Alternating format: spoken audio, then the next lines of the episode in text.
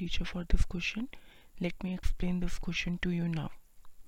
The question says a vertical pole stands on the level ground from a point on the ground 25 meter away from the foot of the pole.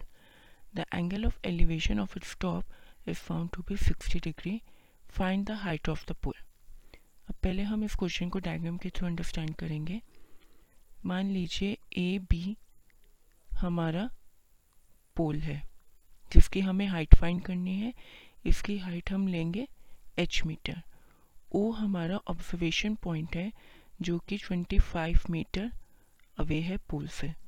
Angle of elevation हमें given है 60 degree अब इस question में हम पहले एक right angle triangle consider करेंगे which is triangle A O B triangle A O B में A B upon O A किसके इक्वल होगा?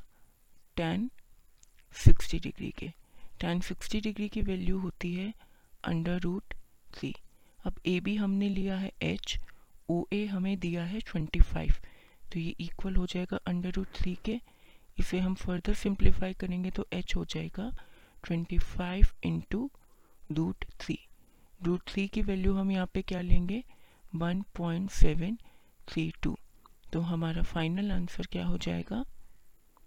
Forty three point three metre so this is the height of the pole I hope you understood the question thank you